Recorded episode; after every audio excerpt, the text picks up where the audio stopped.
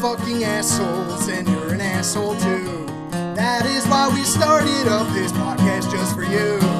If you are offended, if we make you wanna cry, you're the reason why we shout, Who invited this guy? Who invited this guy? Woo! Ready to go! Ready I wrote it, I sang it, I harmonized it myself. Josh and Potts didn't do shit. It was good shit. I, I'm, I'm, I'm fucking amazing, alright? Already got the Evan Williams. Oh no, this is Dimple Pinch. That's Dimple Pinch. Yeah, Yeah. we should. There we go. Let's start our advertisements early. This episode of Who and Oh wait, no, Everybody us. else starts with advertisements. I'm Danny T, I'm Eric. I'm Josh. and uh, tonight's episode of Who Invited This Guy is brought to you by. Dimple Pinch. The uh, the best scotch I've ever had. Also, Founders All Day IPA because you can drink five of them and still drive home. And Never give out the address to this place because we will be followed home.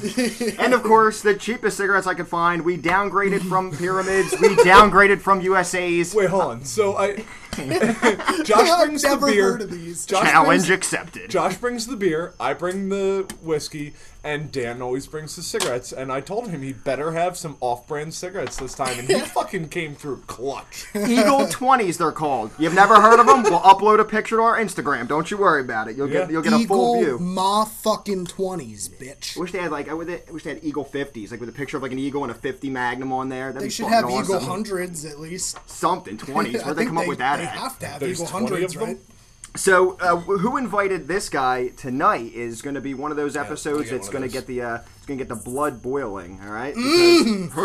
We've got some things to talk about, and they all kind of tie into this same thing. They don't have a story they wanted to kick it off with first. Otherwise, I'll just take the fucking reins. But it's up to you guys. Go for it. Well, we're talking about shitty coworkers. Potts, did you have anyone off top of your head that you just want to strangle and tell us why you want to strangle them right now? Yeah, about twelve of the people I work with right now. all twelve of them. Uh, yeah, it's, the shop's only got about 20 people in it, and I definitely hope that half of them drown in a flood. In a flood. Very specific. I appreciate that. I that. just figured drowning is worse than instant death. So that's ten of them. How do you want the other two to die?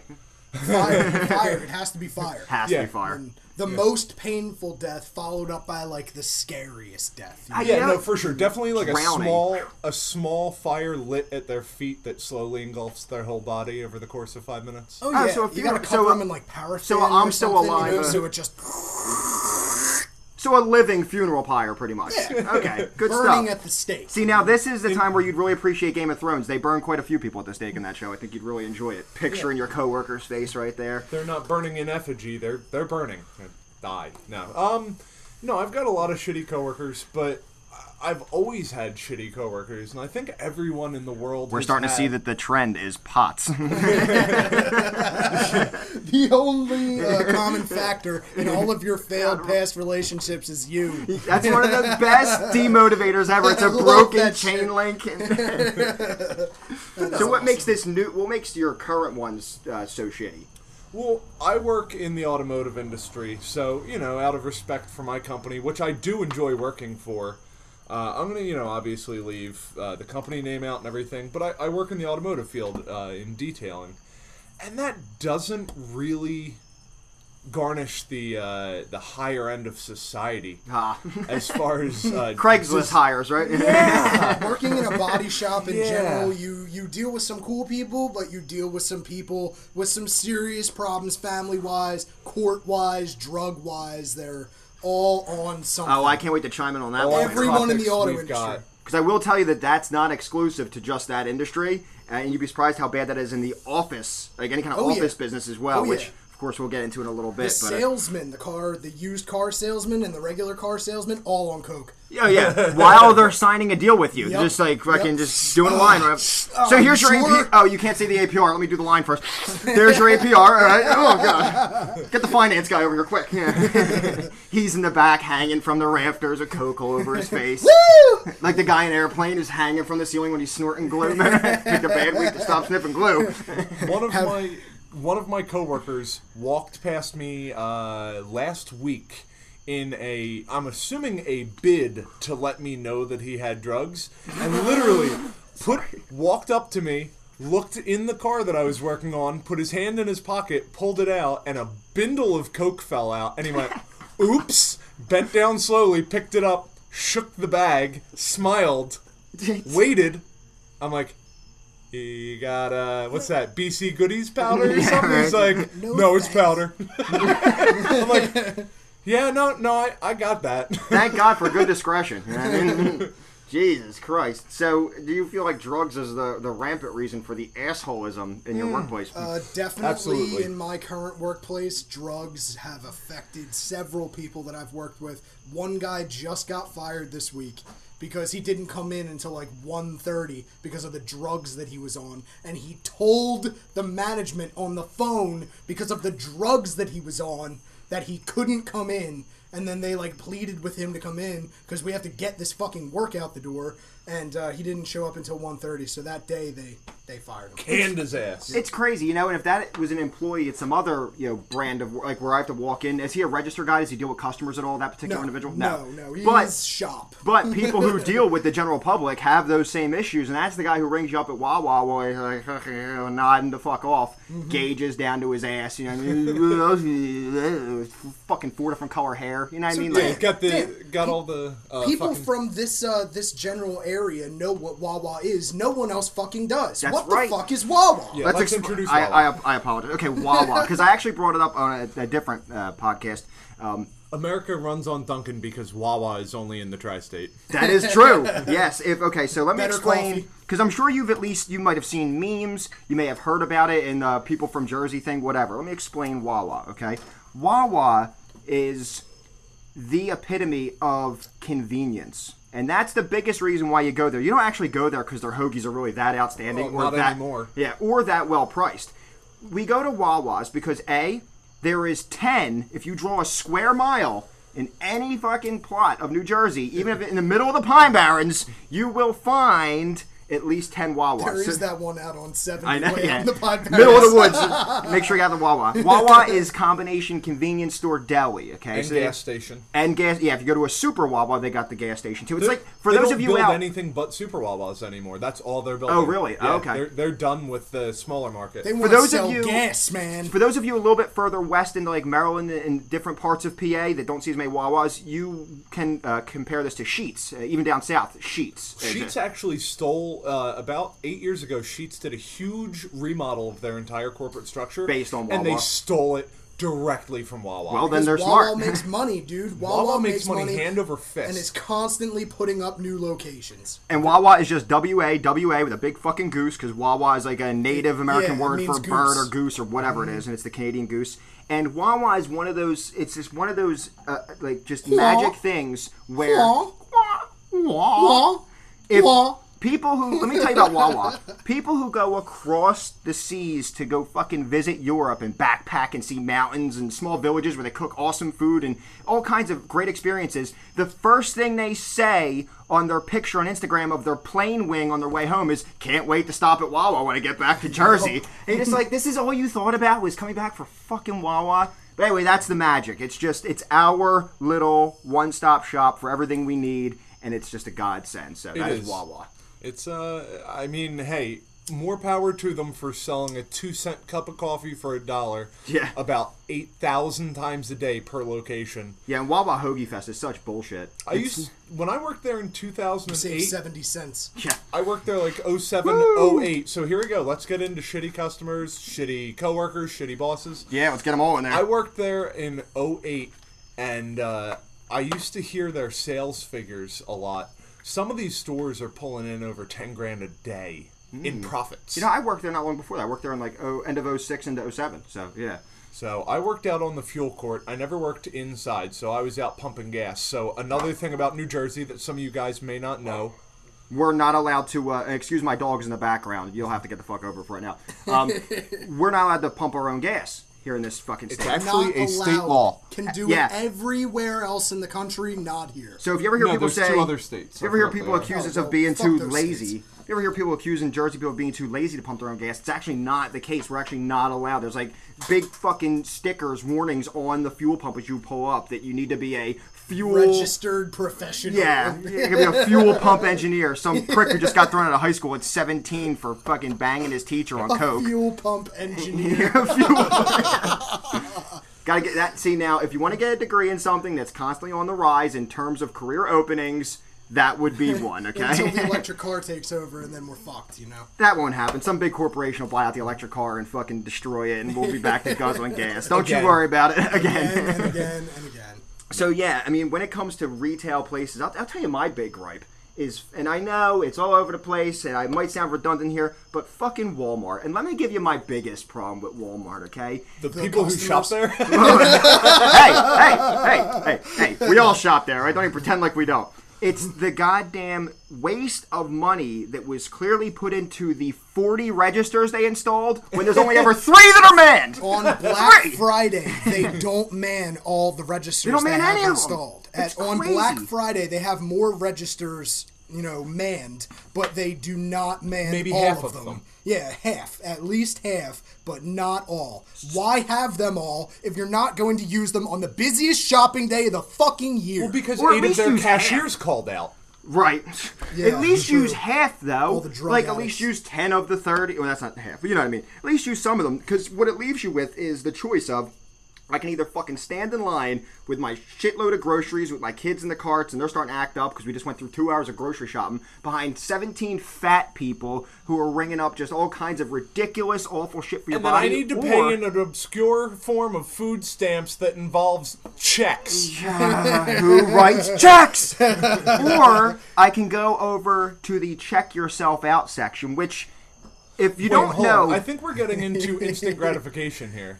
oh no no because I'm not bitching. We might talk about uh, on another podcast. yeah, Yeah. But keep going. No, no, because but- now I'm not bitching about the fact that people can check got themselves out. Yeah, we'll, we'll talk about that some other time. But if you're not familiar with check yourself out, you know, stations, which you only I'm wouldn't be sure if you you live would in have to be. unless you live in like fucking middle of nowhere, Kansas. Um, it's you know it's four to six scan yourself shit up, and there's one person at some little shitty computer station who kind of monitors all of them. Make but, sure the, you're not stealing. You're only supposed to bring 10 items to 15 items into those. but the problem is that you get Fuck that. Assholes.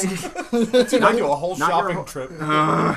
You're an asshole. I know. But you only get, I've only noticed there's really only one of two types of people who work at that little computer monitor that fucking, you know, man that whole thing, okay? So when it freezes, inevitably, when you try to use a coupon, you gotta talk to one of these jackasses. It's either the stereotypical white chick who's like punked out of her mind with massive gauges, six different types of color in her hair, and she just looks like she hates her life. You can clearly see scars all over her arm, and she just, she's so pissed about being there, and she's just like, I gotta get a manager.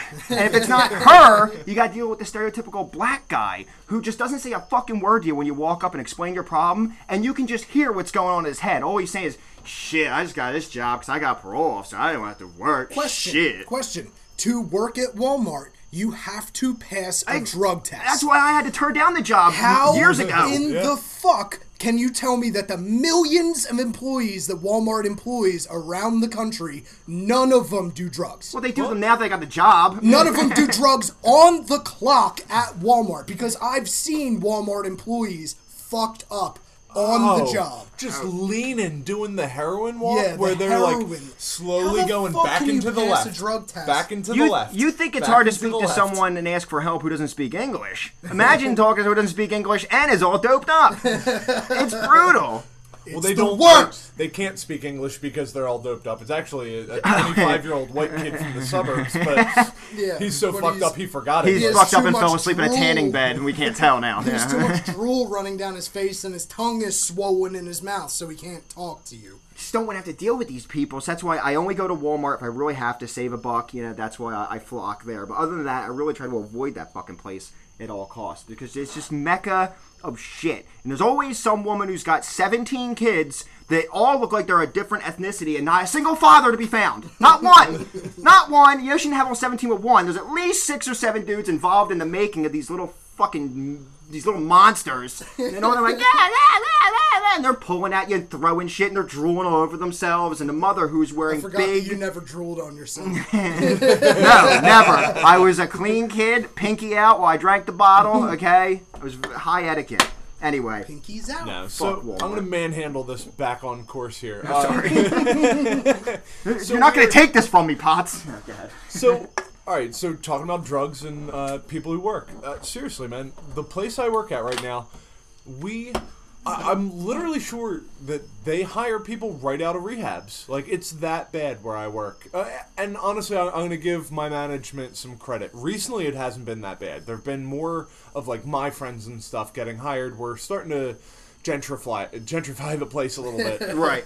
But It's bad when you have to gentrify your job. But seriously, so one of the kids that I used to work with was like a, a white dude. He was like 29 when he started there, and then by the time he uh, got fired, he was 23. So, or th- I'm sorry, 32. Jesus, Wait. bad Ben. Benjamin Button worked at uh, worked with Potts apparently. Bad case of Lexdexia with this one. Yeah. So we uh we had mad problems with this kid. He would just come in, zannied the fuck out of his face, and then come in and take a Suboxone, which is an opiate blocker. Hey man, he wasn't anxious. That's what you need to get the job done. Yeah, he was definitely ready to didn't go. stop the benzodiazepines. But no, he uh this guy would come in so fucked up that he would all right, I'm going to try and explain this because you can't see me. He would crouch down to where you would think like you're taking a shit outdoors. Kind of like you do when there's little kids around. Yeah. Right. Yeah, Okay. yeah, great. yeah, yeah. You guys listen to the last episode. I don't do it frequently. You gotta get down to um, their level. So he would crouch down, all the way down to his ass was almost touching the ground, elbows on his knees, and that puts his cell phone right in front of his face. So he's hunched down like Gollum, rocking back and forth, so far forward that he's about to fall over, and then slowly back, all the way back to where he's about to fall over, and then all the way forward.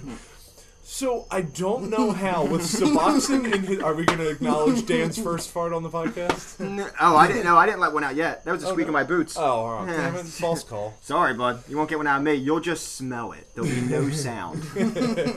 no fucking warning. So the Suboxone. Yeah, Yeah, I don't know. tell how us this about the guy, Suboxone. I don't know how this guy is having uh, heroin symptoms on Suboxone unless he's just taking so much of it. Uh, I must say, I'm kind of. I'm kind of, I got to ask you about this because I'm, and this might, you know, show that I, I'm a little bit ignorant to things, but I'm just asking a question so I can learn. I thought Suboxone was a low form of some kind of opiate to wean too. you off. I thought it was an opiate. I might be talking out of turn here, and guys, listen. If I am, hit us up on Twitter. Call me an asshole. Yeah. This is Eric talking. Right I'm just now. saying, but I think that's I why. I think Suboxone is an opiate blocker, so that if you take heroin or oxys or perks while you're on Suboxone, it stops your heart. no, it, it stops it from attaching to the opioid receptors in your brain. Hmm. So don't the. Suboxone ah, does Okay. something. The Suboxone, and again, might be talking out of turn here, might be wrong. I believe Suboxone attaches to the opioid receptors in your brain, but doesn't make them fire off as if they have opiates in them. So it does nothing to help you wean, though. Um, not really. So Okay. what they say is there's an eighty percent recidivism on. Uh, As in they're gonna fall back into not it again. recidiv- relapse. Relapse, Uh, right. Sorry, trying to be smart. and I knew what you meant with the re part, so we're good. All right. So, job, uh, Riri. I Keep think going. like eighty percent of the people who use Suboxone wind up getting back on opiates at some point or another. Like they don't. How do they even make really Yeah. fucking medication? That's not even a good success that means rate. it doesn't work. Those twenty percent, they're just random flukes at that point. The, the People medicine who is really proven. wanted to quit anyway. the medicine's proven to be eighty percent ineffective. Take it off the market. It doesn't Yeah. work. It should at least have a one third success rate to be approved for the market. At least give me 33.3 Point repeating. So, all right, that's one of the guys. We got another dude out right now who's got a like a serious Xanax and Percocet problem. Uh, all the guys that I work with are on Coke or Xanax or Perks or. You ever work with like- people on meth? Yes. It's great. Very exciting day of work. Josh sounds like he just loaded a two barrel shotgun. Let's hear this one. I uh, I had two managers at one of the auto parts places that I used to work at. Um, that uh, they both enjoyed their methamphetamines, and the one day, Very much, very um, much. they asked me to come out with them on a you know a ride in the woods. He had a Cherokee, he had a Cherokee, and we were going to go Baja and back in the Pine Please Barrens. tell me a red flag flew up when two meth heads I invited didn't know you they into were the meth meth. heads. I didn't know they were meth heads. I didn't know they were meth heads when they invited me. So he found out that night. I went to this guy's trailer, who, which is You're so lucky to be here right now. Which is located on the back of some other person's property. Doesn't pay anything to stay in this trailer. and uh, hung out there for a while, where on the two of them snorted powdered meth into their noses, and then we Did they went do the out. hot and- straw, wait, or and did you they witnessed. just? It was just up- like a dollar bill, just Okay, just So straight you smoke. Fucking witnessed meth, you and know? still went with them. oh yeah, Okay. oh yeah. Went All right, with that's At this point, it's a party. Fuck Dude, it. this guy, Three's company, This too. guy, the my manager, bahad through the woods so fucking hard that he busted both of his front uh, strut mounts.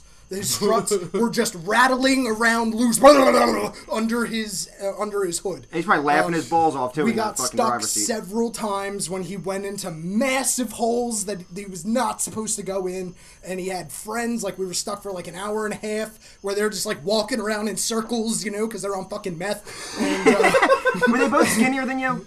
No, the one was actually much fatter than I was me. gonna say because you know what meth heads do first when they get stuck in the woods and they run out of food. They go after the fat guy. Okay, they'll just chew your, they'll just chew your, they'll chew your face right off. Dude, okay, so like just make I sure. I wasn't bath worried. salts, I wasn't worried. It was a great time. I was just in the back seat, just holding on as we went over these whoops at like 45 miles an hour, and his truck just jumping and smashing down until his struts broke. How, how were they to work with? Uh, Jay. Well, I Whoa. can't say his name. Can't say his name. Uh, That wasn't his name. His name's not Jay or Jason, by the way. Um, but he uh, name was he was Head Asshole. horrible to work with. He would no call, no show all the time, and they didn't fire him. He eventually quit. Uh, for some reason or another, Well, why would you go to accused him of work? stealing or something. Why would you go to up work if you're doing meth and riding around the woods, Josh? I mean, grow up. But he would always blame it on you know like his uh, his wife and his kid and stuff. And I went to his trailer. he didn't have a fucking wife or a kid. He just had meth. well, he used to until he right, fucking buried Miss them. both. Mary meth. Now, I would like to think that before this night happened, someone else texted you and asked you to hang out, and you said something along the lines of, "Nah, I'm just gonna have a nice calm night inside." You know, and then, then they hit you up. Nobody asked me to hang out. No, this was like planned while I was at work that day, and then we went out that night. You know. So uh, I want to take the meth segue back into my story. that my long-winded stories. I know I got to get better. No, no, no. The meth story, segue is a great. I'm glad that you used that phrase. Go ahead. All right, so um, the 32 year old guy that I said wound up getting all fucked up. I couldn't tell how he was on Suboxone and all this shit. Oh, right, right. So he qu- just quit the Suboxones. Um, his work was getting worse. He Like started 80% showing up. Eighty percent of them do. Yeah, Yeah. failure rate. He's the majority. I saw that one coming with your foreshadowing. earlier. So, okay, so I am a good storyteller. Foreshadowing. So he uh, he keeps going out every payday. Every so the way we get paid is on commission. So we get one big paycheck at Okay. the end of every month, and then a mediocre paycheck in the middle of the month that's constant every month to keep us going. okay, gotcha. So every time we would get our end of month paycheck, he would go to AC And disappear. buy cocaine, meth, and hookers until he ran out of money and then he would come back to work. So he would literally take off. Uh, So, say, let's pretend every Sunday we get paid, every Monday and Tuesday he would be off at the first of the month, you know? So, those first two days of the month, he just wouldn't come to work. And then three days later, he would come into work just so fucking strung out from like three day straight, 72 hour You know, I benders. gotta say, like we're, we're sitting here cutting these people up, but they sound like a lot of fun. Yeah, I want to hang out with this guy. What, We might. I mean, we have to change our whole viewpoint Well, on the drugs in the problem workplace. is he's literally just paying for whores, doing coke, doing meth, fucking whores. do you think and he then, would pay for my horse? No. No, he would. He was such a pussy. yeah, pay you for go. them, then take them out to the fucking Actually, woods. he would. Really? Huh. Okay. Well, we're gonna have to hook Josh up when he's Yeah, you're gonna have to give me that guy's number. bachelor party. Yeah, I'm engaged, by the way. Well, I'm not going to give you his number because he usually got beat because he was such a bitch that everyone would be like, "Yeah, here's some, uh, you know, powdered Calaxian crystal, man. This shit'll send you into outer space." And it was just like crushed up, uh, the, crushed the up fucking bleach. sugar. Just bleach. He didn't think to smell They would dye sugar blue and crush it up and give it to him. Like, yo, this is that blue shit from the fucking TV show. You know, in Oh, our parents' generation, and their actually their parents probably more so, but our parents and their parents really get blamed for a lot of the drug issues, and you know they always get um, portrayed on TV and shows and everything as just being like these hippies that are constantly whacked out of their mind on every drug known to man, just taking everything there is. But I gotta say, this generation's really not looking too good itself. Nope. I mean, we're really taking Nope. the cake here. I mean, We we're really stepped it up with the pills in this generation. Just different pills because was they the used to generation do. before us, Yeah, and that's this true. younger Different generation Yeah, stealing ludes. them from Yeah, Denis Leary who talks about ludes, man, how they don't even exist Fucking anymore. ludes, man. Call up the ludes, dude. Do it fucking ludes. And I know my my dad brought up ludes one time when he was telling me about some shit that people used to do back in the day, and I still don't really. I think aren't they just like oh that's right they were in Wolf on Wall Street. They're just like powerful like sedatives like they're Yeah. Quaaludes. Yeah, right. There's they they put you to sleep. They are sleeping medication. But someone found out that if you resist the urge to go to sleep, you fucking trip your balls off. Yeah, Yeah. if you can stay awake And through fight the it. sleep medication, So that's you trip that's the big thing with Quaaludes is I mean w- uh, talking about them's pointless because there's none left. yeah, Except uh, in they're- Bill Cosby's house, apparently. not in his house. They're all in his Pepsi. Oh. His girlfriend's Pepsi. And by girlfriend was the chick he brought from backstage. So when it comes to drugs, I gotta tell you, in the office that I used to work at, that shit was rampant. I mean, as young as like 18 year old kids, man, that just would come in like you're talking about, just like phones slipping out of their hand. They'd be, uh, uh, and just uh, I, you know how many people I've actually had to wake up at least two dozen people in my time at my old place of, of business. At least two dozen people from nodding out on the phone. I know telemarketing's in kind of their boring. defense, it was a telemarketing job. Stop defending these people.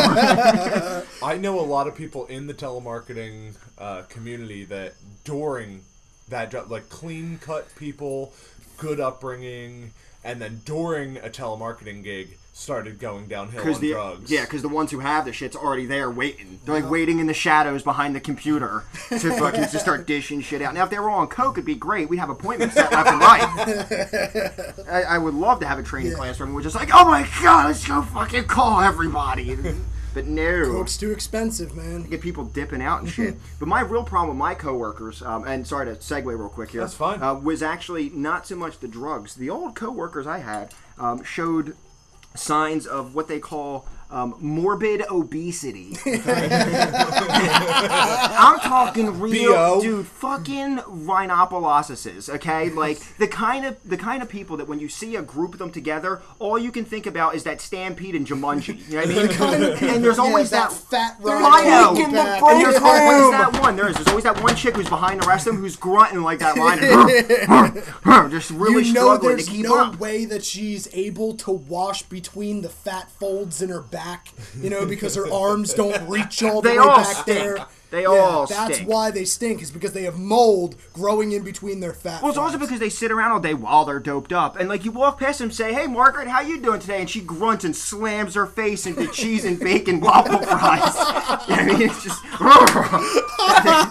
I'm like, "All right, I'll, I'll, I'll catch you later." But they're just fucking nasty, and I always fucking buy and I actually- Sara Lee. And I actually don't hate fat people, but it's one of those golden rules. If you're gonna be fat and you're gonna be ugly, at least have a personality. You know what I mean? At least people don't. never do. At least don't be a drug addict with all kinds of STDs. But god damn it, they made sure they fucking put chalk marks up for that one too. Just drugs, fucking. They were because chicks that large still get laid. Because there is dudes out there who I mean they don't give a shit. They'll stick it. They'll There's plow in desperate anything. guys. Stick it. Yeah, man, and it's like watching an episode of fucking Discovery Channel when they. Oh. oh. and they're the same people that All put right, up so shit here's on. the thing. Like, I, I think the roll 'em in the wet spot kind of joke is it's so played out. But really, like, there are women that are so big that you just need to roll them in flour and aim for the wet spot. Because If you how find do you yourse- even find it? well, I mean, it, I, I've watched I've never heard where that the one before, 600 by the pound chick is really. Yeah, I've never heard Yeah, but roll think, and well, think about how sad your life is now. If first off, this is the chick you brought home, and second, you planned it because you had to go out to the store and buy five bags of flour ahead of time. And you're, pump, and you had to go to uh, Wawa and pump up your tires on the passenger side right. next to 10 psi. You know what? You know what? I've seen a lot of BBW porn, you know, just like because of my own Okay, but curiosity. have you seen I don't spank it. I don't spank it to the BBWs. uh, Uh-huh. Usually. um, but uh, from what I've seen, when these women spread their legs apart, the vagina is there, clearly displayed, and whoever is fucking this massive girl never seems to have a problem inserting. I'm talking about depth. Think about even doggy style. It's not like I don't know, like maybe. Think about all right, doggy style. Those butt cheeks are coming I back don't know if I at want least to. ten inches. I can only imagine the odors. I can only Right? imagine the From odors Doggy style. from all Even styles. if she is fresh out of the shower. Yeah. You know that skin has in-depth stench unless she sits doggy style for two There are- days naked, legs open with a fan on it, just to chill it out for the dude. There are pieces of this woman that have not seen daylight. No, never. There's something. years. There's something growing under there. the rules. The rules of mold and moss are dark, damp, and a food source. All three are there. Can you imagine just the walking yeast infection that those people are? It's it's Big absolutely loaf of bread with this bitch. it's horrendous. Walking around with a frothy white cunt. That's how most of them get. That's how most frothy. Frothy is such a great word. So in you know, so in relation to that, when you were bringing up about the fucking porn, a lot of these chicks, because I was friends with a lot of people that work on Facebook, and I know never to do that ever again. But they they were Oh, caught me mid-drink on that one. They uh, they were so skanked up all the time, and all that was ever on their minds was the you know disgusting fat uglies they were constantly bumping with other ugly dudes. They would post up like sex position memes, like that are like drawn, and they're always these good looking drawings of like this hot chick bent over and this jack dude behind her. It says, "This is what I could go for in the morning," right? And I'm thinking, do you know you don't look like that? do, you, do you have any idea what you actually look? If you were to make that meme of you and the other person, there wouldn't be enough room on the screen. All right. Play connect the dots with the acne on this chick's ass cheeks. fucking color by numbers to find out where the people separate. You know what I mean? I uh, and don't get me wrong, I like girls on the bigger side, like, but we're talking. Well, you, mean know, a, you mean a thickness, a healthy yeah, thickness. You're like- not talking I've always right. liked thick girls. Absolutely. Yeah, but there there are women who have just let themselves go, and hey, you know what? If you let yourself go and you can still get a good dickin', good for you. Seriously, good for you. No, it just means that there's guys out there. but just means we're lowering It just means standards that there's everywhere. guys with no standards. if guys wouldn't do that, then we might not have see because now they know. Oh, I can still get laid anyway. there if we are eliminate guys that. out there that cannot get laid. They cannot get laid because they are so horrifying. That sucks. And and just no woman will fuck them. Not even the 400 pound women. All right, but there's also guys out there that are so unpurposefully creepy and That's true. weird. These that no guys one really need to work on their them. fucking personalities, man. Oh, it's the worst. And when it comes to dudes' personalities, uh, you see it shine not only in because I'm I'm assuming when we're talking about the guy who doesn't get laid, we're talking about the kind of personality who's just dull, the dude who always chooses video games over getting laid when his girlfriend's sitting there. I'm talking like. about the creepy dude, man. The dude that's always, you know, like saying, "Yeah, girl," you know, like. Really, man? No. Really? You No, think that she no. wants to be objectified like that all the time? I think meant like the Alright, dudes you're- with the '70s porno mustache and the mullet. Yeah, no, okay, Dan, I'm going with you. That's, all right, I'm not thinking about the guy who's hitting on every girl that's walking by. I'm talking about the guy Those with guys no suck too, though. game. The guy who has no game at all. Yeah. The guy who draws a picture of the chick he likes with an Uzi in her hand and gives it to her and says, "I made this for you." the guy who invites the girl over and then introduces her to his snake. yes, and then feeds it a rat in front of her. Yeah. Isn't it majestic? The guy who wants to ask a girl on a date, so Circle stares at her for seven months and finally gets up the nerve to walk over to her and say, I want to show you my knife collection.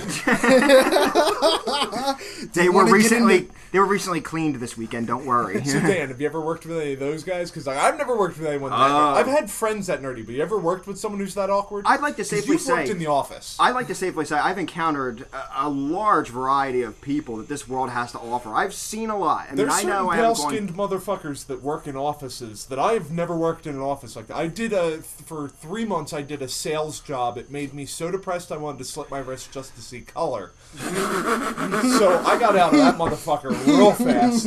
I had to wear a suit and shit, dude. I wanted to make that suit stained. So I'll tell you, man. My old it. my old days as a manager, there was guys that worked for me just like that who I wouldn't even really correct or you know discipline them in any way or even tell them about what they were doing wrong because I didn't want to get shot. They might I knew if he's coming, yeah. I, I know if he's coming to the office, he's just gonna start pa pa pa. He's gonna look at me and be like, You were kind of nice. And then walk away to pow pow. And I'm like, I get the fuck out of here. The guy with seven teardrops on his face. you know? and the spider web on his neck. Here's the thing. I work with ghetto motherfuckers and have worked with many ghetto motherfuckers. Dude, I've had so many different jobs. So, right now I work with people who I'd be worried about bringing a gun in and shooting them over anger, not over like years and years of depression and being called a nerd. Just like, yo, this motherfucker said some shit yesterday. Like, It's Just those- like scary how Baltimore. It's scary how the old post office stereotype of coming into work and shooting everyone up is now spread to multiple careers. You know what I mean? Now we're worried about it in all facets of life. Yeah. I'm gonna dip into shitty customers. Oh, absolutely. I used to work at a strip club. That's shitty customers, all right? All right, Begging so- for it there. I, I'm gonna tell two stories about a, a Two stories again. Holy shit. Just like the last podcast. Jesus Christ. So there was a uh, a motorcycle club that used to come into the strip club, and one of these stories is good. Can I and stop one you? This is stories straight is up. This is straight out of a movie. The biker gang rolls up to the strip joint. Yeah, this is exactly. great. Keep going. So, the one time uh, this guy grabs one of the chicks' pussies and just like straight up, she's standing there talking. Was his to name him, Donald? He was no, no, actually, he was an uh, older Mexican gentleman. Okay, so Polar Pedro. Definitely not. So he uh, just straight up grabs her, and she screams, smashes his hand away, says, "Motherfucker, don't you ever touch my pussy!" Ba ba ba. And one of the dudes from the MC stands up, walks Smacked over, her in the face and said, "Shut up, whore." grabs this dude by the fucking throat, just straight grabs him by the throat, picks him up off of the ground, walks him through the double front doors, walks him through the second set of double front doors, and tosses the motherfucker through the air 10 feet over the steps onto the concrete. He hits the ground with a and rolls. I hope it made that sound. Dude, it was one of the three worst sounds I've ever heard in my life. He hit the oh, ground I could talk about the and worst just sounds ever heard. rolled. So another time they come in and the manager was there, like the owner was there. He tells me, "You go tell them right now. Uh, they got to take their cuts off." So if uh, those of you who don't know, uh, motorcycle crews or some would call them biker gangs have a uh, a vest, you know, with their Mm-hmm. badges and their patches that tell who they are, Who they belong and to, their all that shit. affiliations, Right. uh, what their job is, their you know president, whatever stuff like Right. that. Which is So- mostly just you know beating the fuck out of people. and right? they call them cuts. So Okay. I had to go tell 14 guys that just rolled up on Harleys, who were, by the way, like in our local area, known to be one of the more violent crews. I hope Potts' voice cracked when he went up to them too. I'm- you guys take off your cuts, please? I'm 20 years old. I'm not even 21 yet. I should not be working there. Hmm. I am six foot four. Good for me. yeah, yeah. 182 pounds. Bad for you. Not good for me. Again, weigh- that's still heavier than I am. I'm tired of all the personal attacks Dan, I- on my weight. You know what I mean? Dan, I'm eight Didn't inches mention your taller than you. Son of a bitch. So I'm skinny as fuck, tall, string bean. I'm like, hey guys, uh, manager would like you guys to take your cuts off. I mean, you can throw them on the back of your chair and stuff, See how he or you can out? put them on backwards. he, he, he Oh. passed the buck. He didn't Oh, say, "Yo, take that shit off." absolutely did. They walked into like three of them walked into the bathroom. They were in there for a bit. Figured we were, you know, they were just snorting coke off the back of the toilet. like normal. Yeah, no, no big deal in there. So they uh those three come out and they did. They all took their cuts off. Like I, I mean, don't get me wrong. I went right up to the president. I asked him as politely as I could. I'm like, So his name was Donald. He just keeps lying to me this whole fucking time. what the fuck, man? the MC president. so uh, you know, I asked him. He's like, yeah, yeah, we'll do it, guys. You know, told them, and they all flipped their cuts inside out. Gave like a gang sign. They just all knew. Three of them went to the bathroom, came back about 15 minutes later. They all left, went into the bathroom. The toilet was kicked off of the wall. Ooh, interesting. The stall door was kicked off, and the side wall was kicked off. Was this- completely. All four bolts that held it in position were off. The wall was dismounted So they were so they were carpenters and bathroom remodelers too. yes, That's they remodeled the mm-hmm. fuck out of that. They bathroom. worked on that bathroom. That we appreciate that. Now, was that out of rage because you asked them to take their stuff off, Yes. or because of coke? It was. It was because you asked them to take their shots off. Yeah, no, that was an absolute spite move. That was like, listen, this is who we are. You do not ask us to take our cuts off. Well, at least So they did they- the bathroom and not you. Well, here's the thing, too. I, I was a young guy. I was 20 years old. I walked up to a 45, 50 year old guy and be like, hey, you know, my boss wants this. I wasn't being a tough guy with him, like, yo, you need the cuts off, man. Can't have that in here. Right. You know, didn't come up to him hard. And so he showed me some, he showed me some respect and showed the manager some disrespect. But not Because the janitor manager- who has to fucking Yeah. fix the bathroom. the manager is the one who had to pay to have that fixed, Yeah. and he was sending a message to that guy. If I had gone up tough, he'd have probably just broken my front teeth out. Dead serious. That's who these guys were. No lie. They would rather go to jail than have some little punk stand Someone up disrespect them. Yeah. Yep. So I did not disrespect them at all, and uh, they. I mean, I. I you left made it out of there with your skin. That's good. I've. All right. So another bad sound. Tell your bad sound story because I got Oh, I another wasn't really thinking. bad. I have a bad customer Oh, story for after the let's, bad let's sound stick story. with the uh, the theme. All right, bad customer. So uh, recently, at the job that I work at currently, um, there was a customer who brought his vehicle in to get repaired. Um, let me give you a backstory on the customer. He was a Lutheran pastor, I believe, um, the kind of pastor where you are able to have a wife and kids.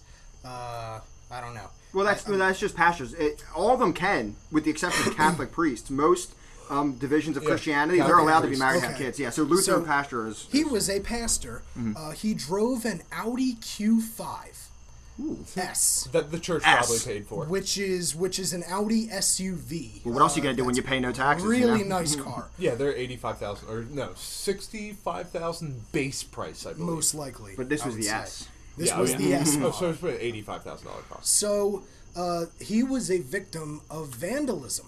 There were kids that drove past his house in a car and threw rocks all down the side of his Oh, car, all down the back, shattered like four windows. He had dents in like six panels that we had to repair. Uh, it was a huge job. Um, this guy says, uh, told one of the estimators there, Pastor, says if he wasn't a pastor, he would rape their mothers and kill their cats. So he needs to be a Catholic priest then.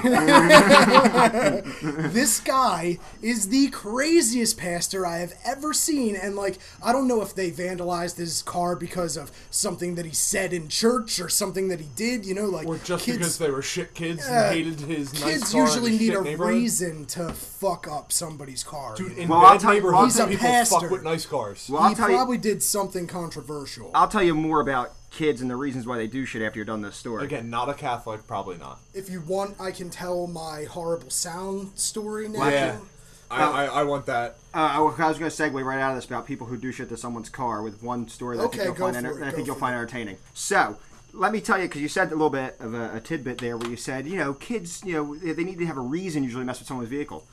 I knew this group of guys when I was younger. Real assholes.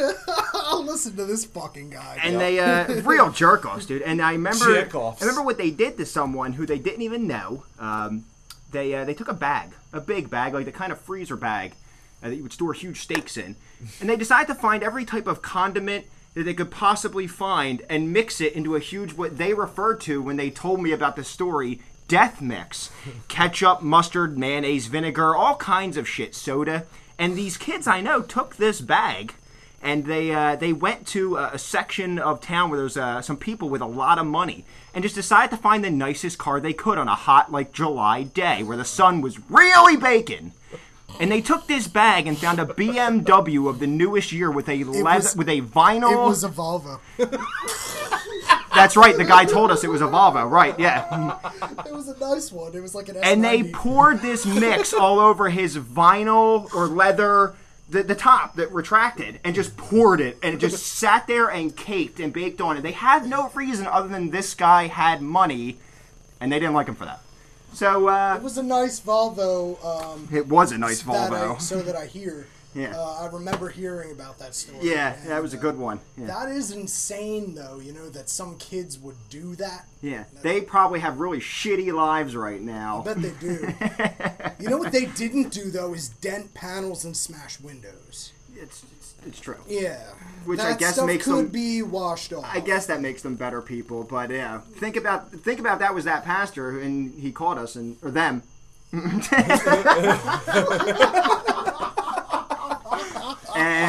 and raped our mothers and cats. so, Josh, let's hear the worst sound you've ever heard in your All right, life. so- 'cause I, I, I'm, It's I'm a bad, segueing it's a so that I sad can tell story, mine. dude. So, oh worst- no, I know the story already. The worst sound I've ever heard in my life. I was driving uh, and I saw a turtle in the road, and he was crossing from one side to the other. He was going way too slow. He was just like sitting there, you know. A turtle going slow? Tell Yeah, me more. Way too slow. So I pulled over. I pulled into the next side street. I ran back, and I was gonna just pick him up and help him across the road in the same direction that he's going. That's what you're supposed to do. like the Steve Irwin of Haddon Township, you know that? So he was on. I I was on uh, one side of the road, and he was on the side of the lines closer to me. He was trying to go to the opposite side of the road. Car starts coming up the road.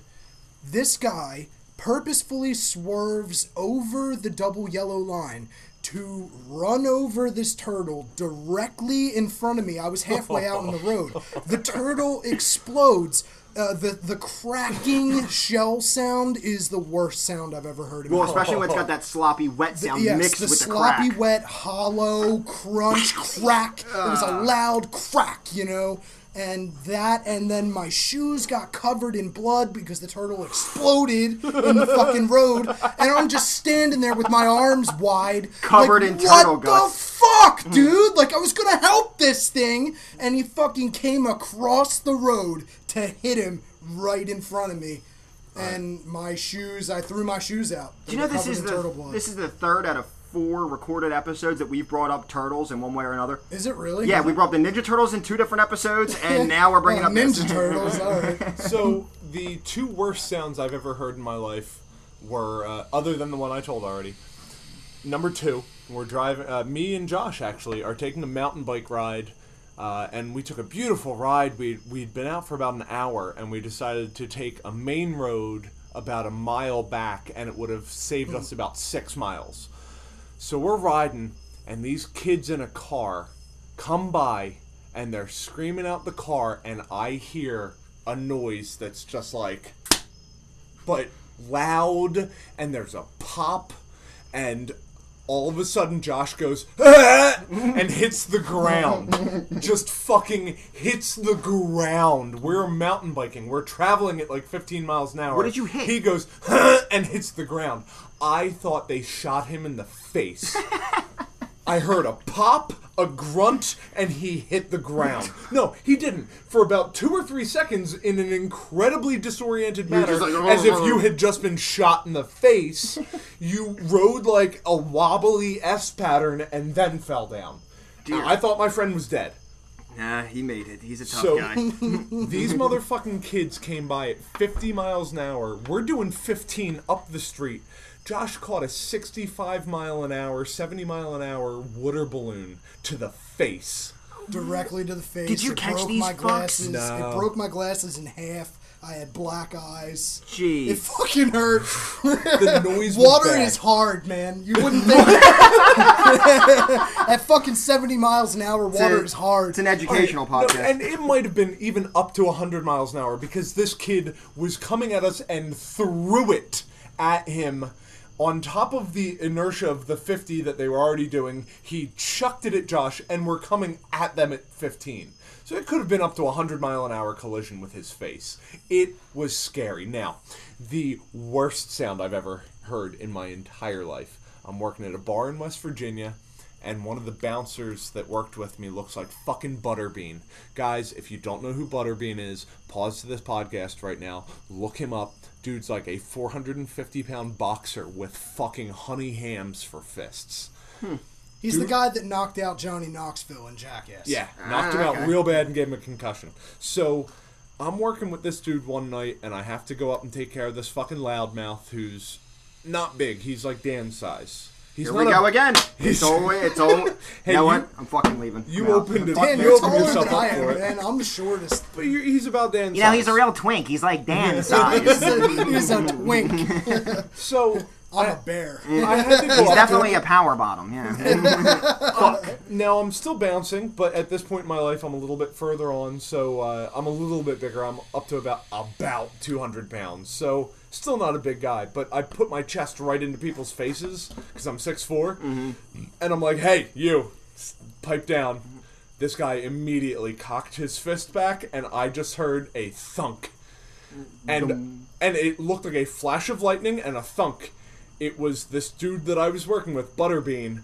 Saw him ball his fist up and cock back. He was about to hit me. He just comes across two of his buddies, through both of them, smashes the dude in the side of the face with his ham at like a hundred miles an hour. It is a click, a crack, and a thud at the same time. Like, and that was the sound of his fist hitting this dude's head, and he just turned off. Right turned this I love fucking that. kid off. I love watching the World Star Knockouts videos where the people are just like they're fighting, you know, they're dodging, and then they just catch that one in the jaw, and they're just like dunk, and Alright. their their hands come down, Now and they just fall to the side, and Now their head im- cracks the pavement. Now imagine a guy who is drunk as shit facing north, and from the east Yeah. comes a comet. It sounds to me like the guy would go like ten feet. It east, was you not know? a fight. It, it was not a fight. It was the scariest thing I was ever involved in. I thought the guy was dead. See, none of my none of my awful sounds are really comical in any way. Uh, so uh, to stick It's not to- really a comical topic, you know. Well, the- Dead well, then the- hold on, let me finish that. Just head. to bitch about shitty coworkers, you go right into your story. Dude then grabs this unconscious bag of potatoes by the belt, picks him up like luggage, walks him out the front door, and casually tosses him into the street. And I do mean there was an arch, like an arc Yeah. of movement involved. He went up and then he went down. He went out and rolled. So while he was out, like no one went to see if he was alive in the meantime. No, why would you? Picked up a fucking 150 pound bag of potatoes and threw it out the door. I hear eighty percent of them die from taking that kind of hit. Why go check? That's the same percentage of people who uh, do heroin Relapse. after The worst sound I ever heard had to be, and scariest, they're combined, was when I totaled my Corolla. I can When I hit, because uh, for those of you obviously who don't know me personally, and didn't see pictures of the accident, uh, this car was fucking mangled in the front passenger side. Um, it was just, it was really banged up. Every single airbag, including ones tucked into the seat, Yeah. came out. When I hit Me this and Josh guy, both work in the automotive field, and you know. both of us saw the picture and went, "Wow!" Damn. Everyone Yeah. walked away from that without like, with minor minor injuries, Corey, in- not a scratch. in order Me- to total a brand new car, You know the engine was- a lot of damage. Yeah, the engine was still running. Engine was still running on that. The picture of that car you saw, like the mm-hmm. fire department had to crack it open and kill the battery to stop it you because they should have couldn't get seen in. my Buick. So anyway, so the sound when I hit, when I hit, I imagine it's as close as I could, I probably ever will get in my lifetime, unless I go to war, to a grenade going off somewhere nearby. It was a loud boom, pop, Oh, bang, and you heard I heard, and I heard the ring Yeah. in my ears afterwards. Everything went to it was and everything went to slow motion. There was that dust shit from the airbags. I'm like looking around, like I'm all fucked up. Everything's all wavy in front of me. I'm looking at Jess, her head's kind of dangling on her shoulder. I look her back to my daughter, who's just like that's just frozen in her seat. Like what the fuck just happened? Totally fine. But that pop, dude, that was scary. That that is one of them. I'm not trying to be one of the people who's like I got PTSD, Yeah, but PTSD But it, it sure. stays with me. That fucking sound, dude. It's man. scary and just awful sound. Just the sound of I hope everyone in this car is alive. Yeah, it was brutal. I had Fuck, just and the car I hit. I hope they're all alive too. Yeah, I had just dropped off, or no. Uh, so this guy came through an intersection. I slammed on my brakes. I was, honestly, I was about to run a red light. Uh, I was in a rush to get where I was going. Um, wasn't paying attention. Dude comes into the intersection. I slammed on my brakes. It had just sleeted. It was December. I slid 25 feet and didn't lose any speed. Hit the dude 30 miles an hour sideways, which doesn't sound like much, but at the time I was driving a teeny little comp, subcompact Ford Escort pony. Because I had to hit my guy about 40, 45 an hour, so 32 is still a pretty banged up I, car. I would have paralyzed his girlfriend for life. He had just dropped her off at an apartment complex that he was leaving. Got out of that one. Jeez. Seriously, no, I, I would have either paralyzed her for life or killed her. My car went into the side of his car. His door was midway through his passenger seat. Let's hope we let's hope that um, people who end up in those kind of things, uh, it's someone like this. Back to shitty customers. Uh, this is the kind of person that I just I feel zero. Yeah, it's a good idea. Let's do the uh, founders IPA. Let's, let's- yeah, I'm gonna hit one up too. Um, this is actually to all right. We gotta gotta straighten up my wife beater a little bit. There's another one as well. Crack open one. I'm gonna light. We don't have many cigs left, but we'll we'll make I, do. I've got three, okay. just in case.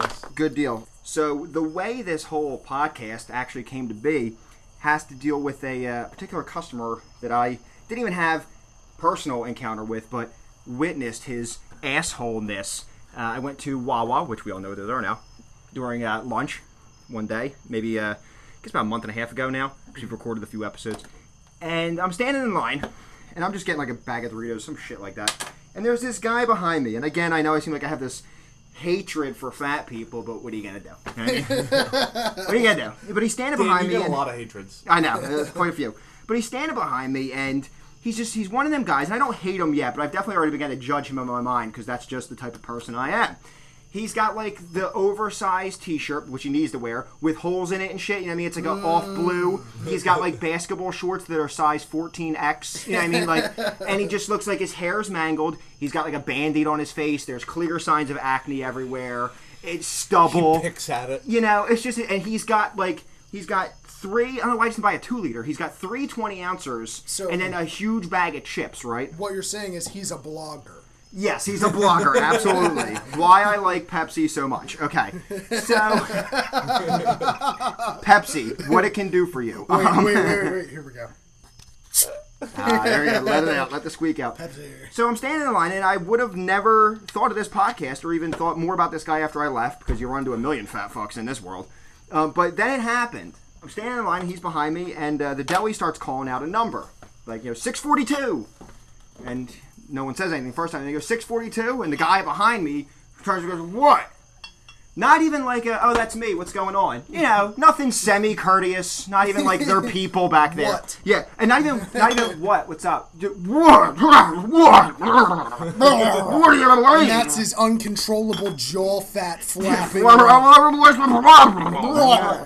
I'm like, okay. they're like, so, they're like, sorry, sir, but we're out of meatballs. He goes, it's on the menu. and he's like, sorry, sir, we just ran out. The person, it's like 17 year old kid working at deli, just trying to fucking make ends meet for his college career. He's going Make probably life for. easier for one other person. He's probably going for criminal asshole. justice, and he's just trying to make his nine dollars an hour to get through his shitty degree, so he'll never become a CSI agent. You know what I mean? Like, leave him alone.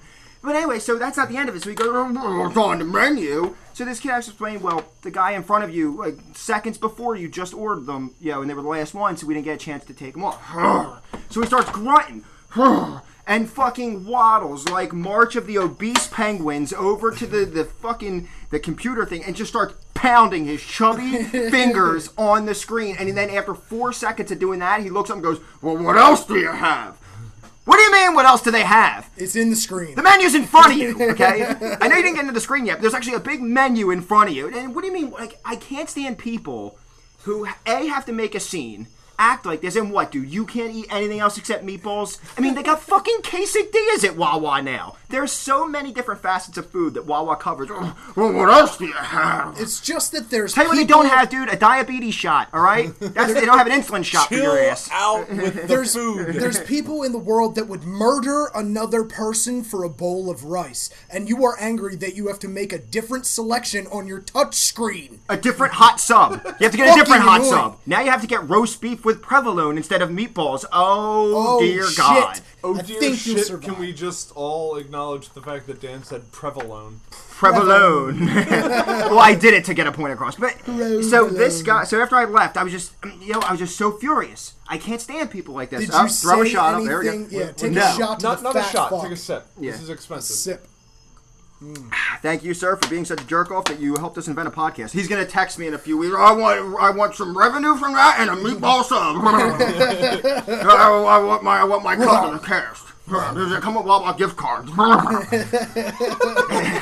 and it just it, those kind of people. I mean, luckily for him, I made some good out of it. But they just they aggravate me. Like you're yelling at this kid. Like this kid was supposed to run back after they lunch rush too, right? He's supposed to run back after the last meatballs are ordered and fix it before you punch yours in. Like, come on, dude. I mean, leave the kid alone. You can't find anything else to eat. It's just bullshit. Made me angry. So I text Josh and Potts and said, "Yo, I have a great idea for a podcast." Let's just talk about shitty people that we run into in the world. Uh, shitty people in the world. Uh, we're still on the same topic, so let's go with bosses. Go for it. I have had some shit-tacular bosses in my laundry list of jobs. I can't that I've wait had. to talk about this. I'm so excited. Okay. So I got a story about bosses. the first shit boss I ever had was at Kmart. That's so surprising. They would have me on weekdays running literally half of the store as an employee, running it as in covering it. Which is already difficult with the slowest registers in the fucking world. So I worked electronics, hardware, uh, the automotive, garden, half of toys, so you were a Kmart bitch. housewares, sporting goods. I think I started with electronics. Anyway, so I'd be running all of that and all the customers that needed help there. And one day during a meeting, my manager singled me out. Like we're all standing out on the floor at 7:30 or whatever. This same bitch who made us like not clock in until 8 when we had to show it up at your, 7:30 your boss is a woman. Was. Now this is a strange Kmart. This is. This is a weird one. I didn't. What state was this in? Was this in America? Women get to have thoughts? This was. This was. This was north of the Mason Dixon line, wasn't it? it was indeed. Luckily, we're 98% male right now, uh, as far as our listenership goes. Fuck. I thought you were talking about us. I was like ninety-eight percent. Where's the two percent? One of us has a hook on the chromosome. No, so so this bitch is berating me in front of like 14 other employees before the store show. Or no, shit, I'm. Kidding. So they did have Eight ample other employees. They just had you doing most No, of the uh, I, shit. I, I'm lying. It was like eight other employees, but like straight up berating me about how I need to get my shit together and start hustling and start doing. I'm like, bitch, I run a register in the most like the busiest part of the store. I run the electronics register and also cover six other sections. And I gotta ask you you this need time- to talk to me in the fucking office. right. And at this time, how much were you getting paid an hour? Seven dollars and forty two cents. It's amazing they think they can talk to people like that. It's seven fifteen a fucking hour. Yeah. Like fuck you. Like I won't even. I don't even like getting help talk that way now. That is all right, borderline so- slavery. So I quit that job Sweatshop in, in in front of everyone in that meeting. I said, like, I looked at her. I said, "Bitch, you do not talk to me like this in public. If you want to yell at me, you can talk to me in an office." This is You called the your second- manager a bitch to This face? is the second time in my life, now 16 and a half years old, that I cursed at an adult. I told the uh, on the first episode. I told the story about the shithead that I wanted to beat, and I, uh, right, I Right, talked right. to his dad like that. Well, I'm sure Kmart had a stellar peer mediation slash HR department you could have went to, right, to get this result. Uh, she got written up for that incident. I oh, so there is someone above her there, yeah. Okay. So I she was the uh, assistant to the The regional shift director, manager. no yeah chef yeah basically uh, micro manager the of a Kmart, right? hard okay. goods manager. Oh, ooh. Yeah. Did she have to get a goods and hard certificate goods for that? No. So uh, I'll give her hard goods. fucking when hard I goods. quit that job, I I looked at her and she had again berated me in front of like three other people in the store. I looked at her. I said, "Who the fuck do you think you're talking to right now?" I'm the hard goods manager. I'm 17 years old. I didn't give a fuck, and she pushed me to my limit. And I finally, I'm like, who the fuck do you think you're talking to? Like, you manage, you assistant manage a Kmart. I'm the fuck. uh, No, no. What I didn't say the fuck out of here. What I say? Like, I'm, I'm done with this. I quit. You know, and I handed her my, uh, my name tag. Your badge. Call it a badge, Potts. Make it sound more. I also had, uh, you know, I was big balling though. I, I had a offer to start a job over at Babies R Us. So, you know, I was Oh, ballin'. big ballin'. Babies Babies are are us. us.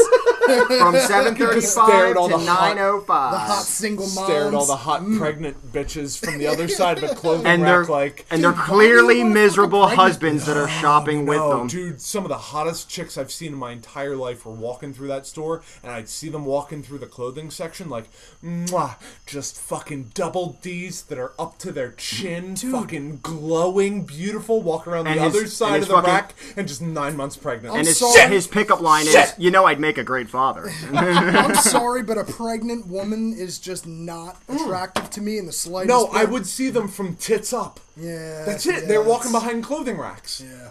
I'm like, you are gorgeous. She's gorgeous in Babies as a R Us. She's fucking off limits, dude. a 10 and they walk around the corner and they're I- nine months pregnant. Even though not in the same creepy way Potts is talking about, I will say that once a woman becomes a mother, especially when it's mother of your children, maybe not in Potts Mm-hmm. is fucking hiding behind, you know, clothes racks to check people out kind of way, but when uh, they're the mother of your child, they actually take on a new type four. of sexiness knowing that they're the mother of your child. And that sounds weird. But like that element actually does add a sexiness to women. Uh, now, if it's strange women that you don't know and you're just like spanking it behind the OshKosh B'gosh section, um, we actually, you know, you then, remember that store? then you're a little you're a little off. But that's All right. okay. Who's got the next shittiest manager story? Okay, so I worked, and uh, one, and we will cover this. Oh, now should I save this when we talk about working in a restaurant, though? God No, damn it! dude, Uh, fuck it, Yeah, we're talking about shitty restaurant guy managers. too. Okay, shitty fine. managers. All right, so- let's let's take this one out to two hours. Let's let's have a hangout and talk about fucking shit people. Yeah, because there's plenty of them. So I worked at uh, I worked at a place in Collingswood. I worked at a um, Mexican restaurant, or I'm sorry, like a, I guess they call it like Tex-Mex kind of place. Was it like authentic? Well, that doesn't fucking matter. I anyway, did too. Uh, now I was, I, I know we lived together when you worked in a different place. So anyway, I worked at this place, and uh, this was actually a job I was proud of, which is probably why I took the manager or the the head chef being such a jerk off so harsh because I went there on a whim. Uh, a buddy of mine. Uh, was a, a pantry cook there, and he called me, knew I needed work, and he's like, "Yo, dude, we need an emergency dishwasher down here. The other guy disappeared, and we're slammed." He's like, "The boss said if you come down here right now, like, you know, he'll pay you for the night. And just come. I was like, fuck it. I ran my ass six blocks down to this restaurant, showed up in boots, a wife beater, and cargo shorts like a dingbat, and my journey tattoo hanging out. And it's like, I'm here to wash pots and pans, guys. Like, so I start washing them, and I move my way up at this place from dishwasher to garde He cook. washed my balls. It was Mm-hmm. beautiful. Scrubbing, scrubbing. I washed my way. Uh, washed my way. I washed my way to the top. All the way up to assistant, half part time Dishwasher. dishwasher. But I did. I moved up to be a garde cook after that, which is like salads and desserts. Then I became one of their best line cooks, if not one of their fastest, and just you know all around knowledge. And I was really proud of myself just for that because I was young and this was something cool I really enjoyed doing. And uh, the not my head chef who taught me everything, but the head chef owner, the guy above him was actually The douchebag. The douchebag. Let's just call him who he is. We'll His call him- name's Mark. yeah. His he- name's fucking his Mark. Mark, Fuck and he's a you, Mark. dickhead. So I anyway, got a story about Mark. Yes, you do, because Josh worked there for about three hours. Okay. so anyway, I told Mark to eat a bag of dicks.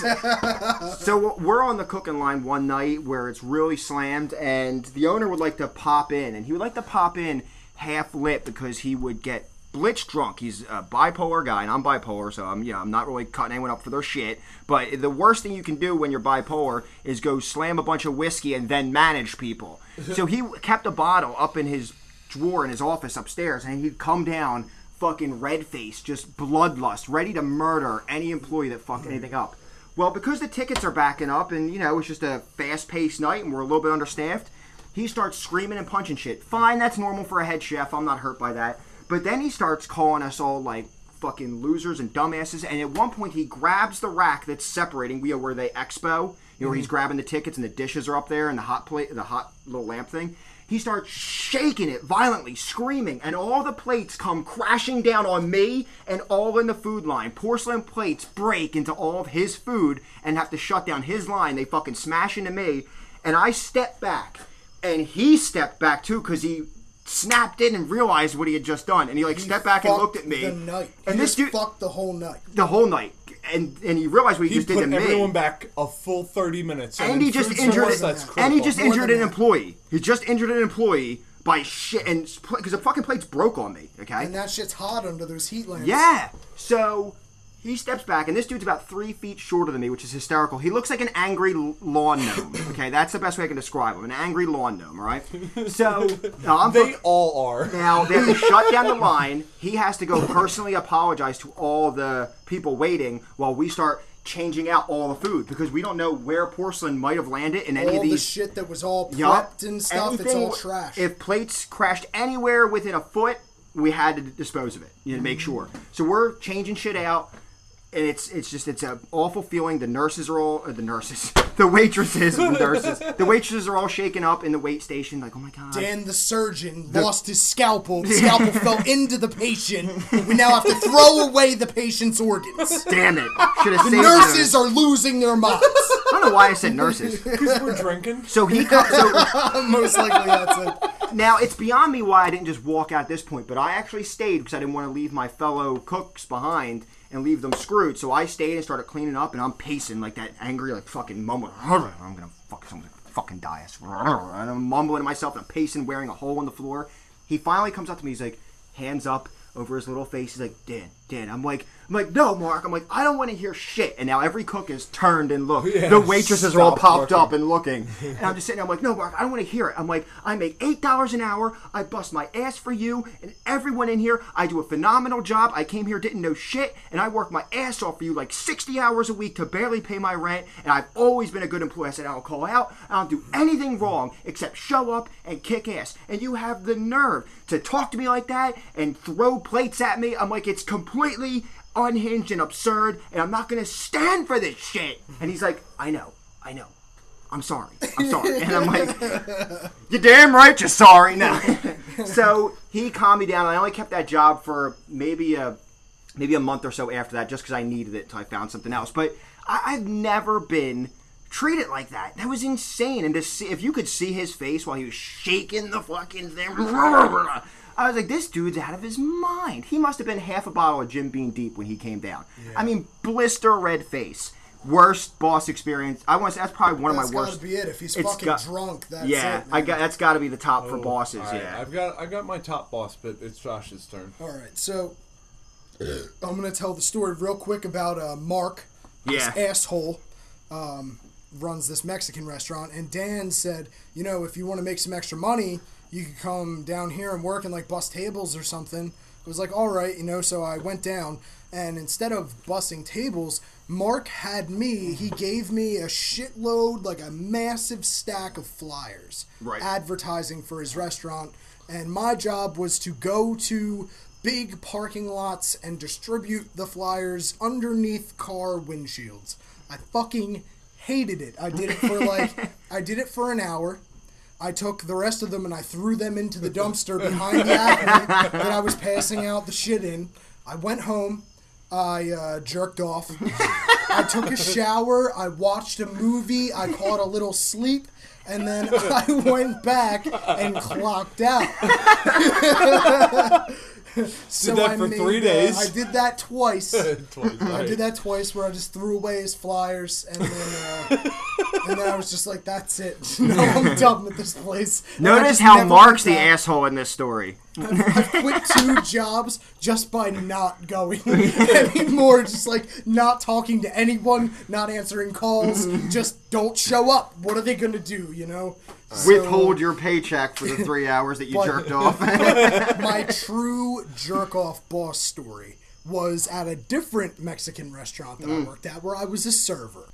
It was the policy of this restaurant that you when you go out to the table you bring chips and salsa with you. You greet the table with chips and salsa. It was the policy of the restaurant that the bowl only hold 12 chips What? when you brought it out for the first greet they, because they limited chips. Did they because charge? when you put in 12 chips, the guests finish the chips quickly, thus making sure you're back at the table to check up on them. Would you like more chips? You know, getting more FaceTime with the oh table. Oh like God. that was their whole thing about it. Do you know Only someone brought this up in corporate and they're like, "That's fucking brilliant!" Like, Only 12 chips. Someone so who needed to be stabbed said that's someone yes manned that. this particular night, I was sat with a table of four large men, very big dudes. Why do we hate fat people so much in this group? Hashtag fat shaming. It was the policy of this restaurant to only have one bowl of chips per four people.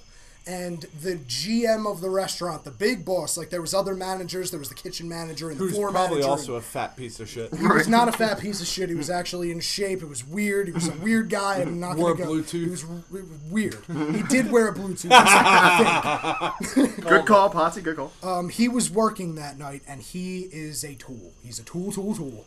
He's the uh, epitome of corporate cocksucker. is the way I view this man. So I went to, I grabbed a huge bowl of chips for this table of four giant dudes. well, you gotta feed them. Like it's There bullshit. were at least sixty or seventy chips in that bowl. You know, I loaded Right. that shit up, and um, Well, write my it down. manager came over to me and said, uh, Josh, there's too many chips in that bowl. It needs to be 12 chips. And I said, You don't understand. The table is four, uh, you know, large dudes. They're going to be through this in eight seconds. Like, there's no way I can bring them 12 chips. And then he re explained to me the whole policy of, Well, that means you have to go back to the table. You get more FaceTime with the table. You might make a bigger tip because it was like, God damn it. He So- sounds like the guy in Office Space who explains flair. Exactly. Exactly, dude. That motherfucker. Exactly. So You notice Gregory always puts 12 chips in his basket. exactly. So he dumps my bowl of chips. He counts out 12 chips. Meanwhile, this is Friday night and I'm busy. You know, I got shit to do. And he's counting one by one the 12 chips. One Mississippi, He two Mississippi. I go out to the table, right? Uh, hi guys, good to see you. My name's Josh. I'll be taking care of you guys tonight, and I put the chips down on the table and the two things of salsa. The guy looks me in the eye and says, "Oh, that's not going to be enough chips. We're going to need a lot more chips." I was like, "I'm so glad you just said that because I was the customer's having- always right. I was just having a conversation with my manager in the back about how company policy is that we only put 12 chips in the basket. Like, you can tell me to put 12 chips in the basket. You can't tell me to not talk about it with my customers. you know, if I'm if I'm making conversation at a table and I'm like, "Hey man, I understand company policy says I put 12 chips in the basket. Count them." I didn't count them. My manager counted them. You know. What if you brought multiple baskets, each with 12? That's what I did. That's Yes, what I I'm did. sorry I to fuck up, your story up. I went back. I said like 12 chips per basket. You know, I loaded up a tray of chips, and I went out there and loaded their table with chips, like just baskets of chips. you know. Uh, and Way to they- work around the Did system. Dude, with a good they tip tipped me night? so much, man. You have no idea. It was like a forty percent tip on like a big bill. You know, I probably made like a hundred bucks on like two, two twenty, two thirty. Nice, it was man. a big bill. That's they, fucking awesome. They Very hooked nice. my ass up. Well, that's because you went above and be- you went the extra mile for Yeah, the by customer. telling Trust me. because them- they I know understood that I was a managers are real assholes. person. you know, I'm a real person who understands that they want more chips. I'm not the guy that's like, all right, yeah, I'll take care of that for you right away and bring out one more basket with 12 chips. You know, like, fuck those people. Fuck you corporate assholes. Fucking take care of the customer. It's the whole reason why they're there. Yeah, dude, that's I won't, good business. Yeah, dude, I won't swallow the shit. I can't tell you how many times in my old jobs that I went on the phone with customers and I had to go over shitty policies with them. I fucking came. I'm in my own office with door shut. I'm like, look, I gotta be honest with you. These aren't my policies. I don't even agree with them. I don't even like them. So you know what? Don't be mad at me. I'm gonna do everything I can for you. And I'd, I'd get called to the office every now and then when they found out I did shit. Well, why would you send us out to this? Well, because you suck. And so do your fucking rules. So I did it, okay? And you weren't the one who had to talk to the customer. You got to sit in your office, dicking around on Facebook while you just collect mad fucking stacks of cash. And I'm in there like a jerk off getting screamed at for shit you came up with. That's the way it always is, dude. This shit Yeah. rolls downhill, brother. rolls I got- I downhill. gotta say- Bosses never have to deal with the angry customer, man. Nah. Well, here's the thing. The one thing I do like about my current job is big I get to actually talk to my bosses, and like I have a one-on-one with my bosses, so that's nice. But my last job, uh, I worked with a guy who was a fucking asshole. so the like the boss was okay, the manager was an asshole. With that many A's, huh? Oh, like seven of them. he was a cokehead alcoholic. the coke seems to be a recurring theme. I had as well as several alcohol. cokehead Yeah. managers. He was an asshole though. So I worked at another body shop. Um, this one was more significant into the body shop aspect of it. Like I was doing more of that kind of work than detailing. Um, this guy was a painter, and he would come in in the morning loaded from the night before.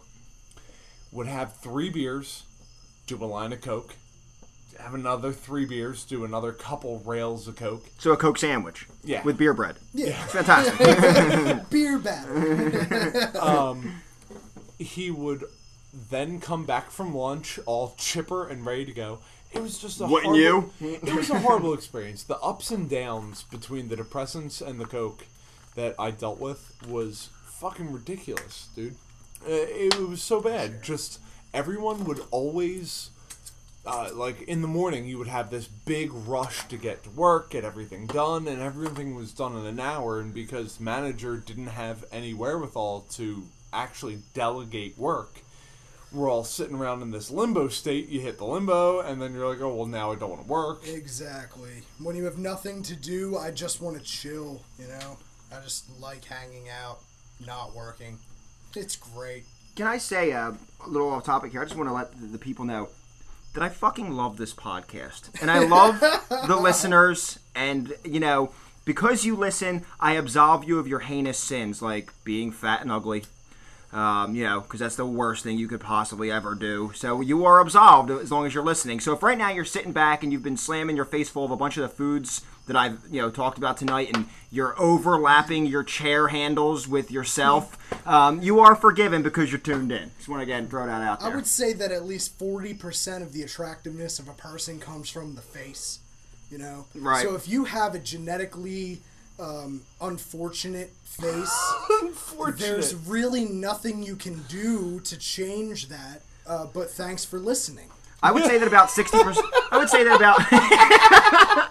thank you for the ugly fucks I would say that about sixty-seven percent of this podcast we've thrown around bullshit percentages. Yeah, I would say that eighty-five percent of all facts are made up on the spot. We, We're gonna have to switch to fractions next episode, you know what I mean? Two thirds of these fat fucks.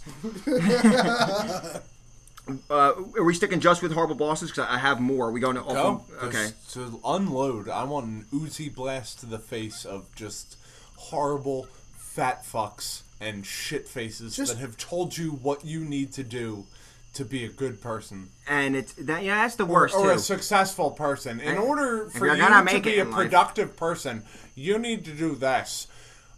So, General, all right. go fuck yourself to anyone who's ever said something like Yeah, that. Yeah, no. All right, I'm gonna go into my last story. Um, the last Go one I've got about a shit boss. no, heck, can you give me a second while I fuck myself real quick? Oh, let's go for it. yeah, no, for Dan. All right, Dan, take it real good. All right, there you go. Okay, Oh, so You you're not my boss.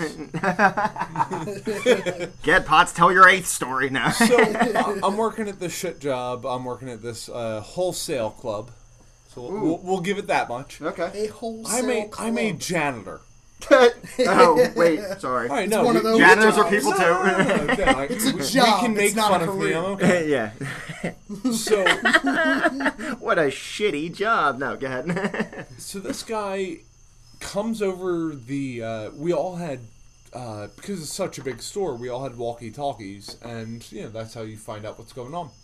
They didn't have like the intercom system, so this guy hits specifically me up over the entirety Dan just poured the fifty dollar bottle of scotch into his beer. God damn it! Dan. Boi- Boilermakers. You break everything else. That's great. So this guy comes over, and now don't get me wrong, we keep these walkie-talkies loud enough the customers can hear us. Comes over the walkie-talkies and berates me over some shit that was literally not my job, not my responsibility, nothing that I should have ever done. He comes over the walkie-talkie Did your uh, did your name tag say scapegoat? gives me some hard shit, and I come over the walkie-talkie like, "Hey, that's not my job. If you want to yell at me, I'm gonna come up to the office and talk to you." Uh, I'm 26 years old at this point. I'm half a fucking adult. Like, Right. Eventually, you get to the point where you're like, they always say you're an adult at like 18, but everyone still talks to you like you're a piece of shit kid. But there does come a threshold time, like when you pass like 25, where you really expect that the rest of the world acknowledge that you're in fact a human being adult. You know what I mean? You pay taxes, you Yeah. have rent, it's shit like that. You know what I mean? So I, Dude, and I, I mean, still it was don't over think of some myself dumb as shit. an adult. we know. It was like I had just emptied all the trash or something like that. I'd come through his office, I emptied it. He did a big dump of paper and came over the, you know, the walkie-talkie. He's like, "Are you gonna come empty out the office, or are you just too dumb?" Or you know, like some dumb shit that he came at me with. so So made up 'cause he you- I. I went up to his office. I Cocksucker. I literally told him off, and there was like two people around. He's the GM, or not GM. Uh, what is it? Uh, store manager. He's the head honcho That's in the the, store. GM. General manager, Yeah. right? Yeah, it's No, a I GM. think GM's above him. But anyway, so he. I Anyway, get he was so higher than pissed you, off, and he wants you to know way it. higher. And he wants Uh, you to know it, Potts. and I told him off. Stay in line. I went back to work, did all my work. Uh, so the next three days, I'm fuming over this. It was so out of line that I'm fuming on it for three days at work, at home, everything, going over it and over it and over it. Finally, I, uh, you know, that day I went home and looked for another job. My brother had given me an in for another job. I'm like, I called him up immediately. They're like, "Yeah, no, you you sound like a perfect candidate. Come up." So three days later, I went to the sub manager that I really liked. Dude was awesome, everything that a manager should be. And I went to him and I said, "Listen, man, um, I quit because not because of you or because of the other manager that I like, because of the store manager. I outright quit." He gave he like how he gives him that hard T too. I quit. I've never in my life, outside of that, not given two weeks' notice. Right. No, You no, did the that's a decent lie. Kmart. Kmart. I did tell that bitch to fuck off. Yep. But I, I said Little you know, tidbit I about like that. you. I like working here. I enjoy all the people I work with. But that guy is a fucking asshole. And he's like, yeah, I know. But listen, if you quit, you won't be able to come back and work here. I said, listen, as long as he is manager, I would never want to come back here. And I know he's gonna be manager. I know how this works. He did the right thing in management's eye and reamed me out the way he should have. Fuck this guy. And listen, if he asks why I quit, tell him I said because he's an asshole. Mm-hmm. Make sure you let him You know. are awesome. When- Tell the other manager, the female manager, I love her, and I will never be back in the store. when Fuck you that guy. reach a position of authority in a company, you have to, for yourself and for the good of the company, keep a general respect for other human beings. You have to realize that the person that you're talking down to and demeaning has a soul or whatever. You Right. know, they that that is a person. That's a human that you're talking to, and they have feelings, and you are fucking them up right now. It's verbal abuse, Yeah. and it's it And now should here's where- not be tolerated. and here's where like I'm a little bit forgiving when it comes to a certain age group of managers because I was thrown into a management position very young. I was thrown into a management position at my old job at 24, which to me is real young because it wasn't no small. It started off small, but before you knew, it, within a year, I was managing upwards of 30 people. And I will tell you that in the beginning, um, to try and make sure that I found who I was as a manager, I started off way too nice, and then I became way too much of a dickhead. And I was a real prick to a lot of my employees, like fucking cursing at them and saying like, "What the fuck?" Like I, I was a jerk off, and it was that finding who I'm supposed to be as a manager because you do find you gotta locate the balance. If you're way too nice, people really do treadle over you. They show up late. They call the fuck out of time. If you're too much of a dick, no one wants to work for you. Uh, as all right, so let's acknowledge good managers real quick. Okay, yeah, why not? Just, Give- I mean, you just said the contrast. You work for good people, you work for bad people, and Right. you know how bad the bad people are.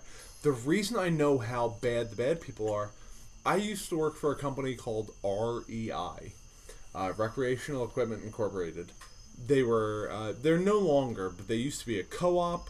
It was like the company itself was partially owned by the employees. It's a phenomenal company to work for. If you wanted products to test, you could purchase them for 50% off retail.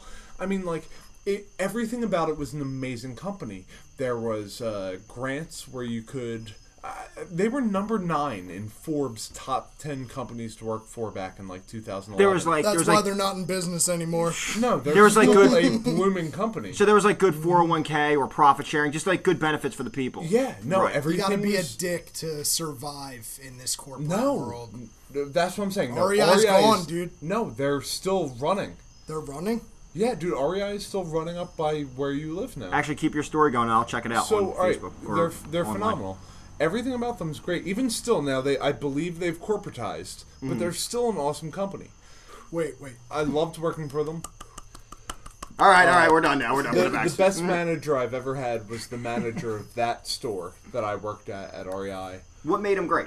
Everything. He, if I needed a day off, he would give it to me. If I gave him like some short notice shit, I needed two weeks. I gave it to him short notice, like three days ahead of time. He'd be like, "No problem. We'll talk to someone. We'll get them to cover your shift. It's not a big deal. I'm glad you're going out and doing a camping trip or whatever. Like, all right, you need a Friday off. No big deal. Go enjoy your canoe trip. So he Like- was either a pushover or he was gay and he wanted that ass. No, dude. Stop trying to ruin this. Everything about him. Why are you The poking store. holes in this? Uh, dude, it's the best place I've worked in my entire life. I've fucked it up big time by getting a job at Wawa. No call, no showing for three days. That manager called me and said, "Hey, Eric, listen." Like he, I, I ignored all the calls. He left a message and said, "Listen, dude, I, I just." You're not like this. You don't no call, no show. You're three days now. Where are you? We're worried about you. Are you okay? Please just give me a call. Let me know that you're okay. He didn't call me and say, Where the fuck have you been? Three no calls, no show. You're fired. Don't bother showing up. Bah, bah, bah. He was generally concerned about my well being. He was a good fucking dude. It was a good place to work. All the people I worked with were awesome. You two need to tell me someone that you enjoyed working for. Well, I'll tell you, you said Wawa, and believe it or not, I had, even though it ended with a bad general manager at Wawa who drove me out of there, the one of the assistant managers who worked there was one of my favorite people I ever met. And I was, um, I did the overnight shift. Uh, I did both deli and I did um, the cash register as well. And I prided myself on not only being fast in the deli, but also being that guy at the register who knew his uh, knew his customers, like what they were going to get before they even got to the line. two, Absolutely. three, shot. So. Shot. So, but there was this um, there's this woman named Maria that I worked for at Wawa. Um, hippie chick, long blonde hair. She she would always break into a little bit of a dance behind the deli. Not like a look at me for attention, just like to herself while she was doing Having stuff. fun. Real into the moment. She if you messed something up, she would laugh and then show you the proper way. She As would any good manager right. should. Show you the proper way. She really took you under her wing. She was always kind, and she did shit like that too. Like if you did show up late, she'd be like, "Look, hey, this isn't like you. Like make sure you stay. You know, try to stay on path with me. I'll keep helping you out. You know, try not to show up late Yeah. like that. Good Wasn't people. like thunder and lightning and fire and brimstone. Like when you fucking do one That's a thing bad wrong. management technique. It is. It's awful. They No, if you People don't respond an to that. employee to, a certain degree, now if an employee no call no shows on you twice, tell them, listen, bud, you know what, you're fired. I'm sorry, Yeah. you fucked up. I talked to you once. If you coddle them to a certain point, they'll be like, listen, you did this wrong, but what I'm going to do is I'm going to show you the right way to do it, fix your behavior, and we're going to be good. And then after that, then take reprimands. But if you give them the, the problem with major, you know, the majority of management is that they're like, "Oh, you fucked this up. You're such an asshole. How are you that fucking retarded?" Right. Now, one of my greatest points of pride is that I still have people to this day from my old job tell me when I you know, hear from them through social media or wherever, and they told me when I was there, and they still tell me now, that I was their best manager they ever had. And they still tell me to this day, even new jobs, like I love where I work, but I gotta say, Dan, you were the best manager I ever had. And it took me a little bit to get there, but I, I like to hear that. That's one mm-hmm. th- you like to hear that people had to work for you for shitty wages, doing a shitty job, and they still found a way to enjoy coming to work for you. That means you did your job. You know what I mean? And it was it's a good experience. A When I was experience. field court manager at Wawa, people enjoyed working for me because because you understand people and that Yeah. you know not to be pricks I wasn't an asshole at the time. I was a I was a major league bummer. I was smoking all day. I was fucking drinking on the job. I, but I was having fun, and the people I worked with had fun with me. And, and that's how you have to be. It is- I, and I would tell them when they fucked up, like, "Yo, listen, man." You did this wrong. Why? Like you know the rules. We've talked about this before. Why didn't you do it?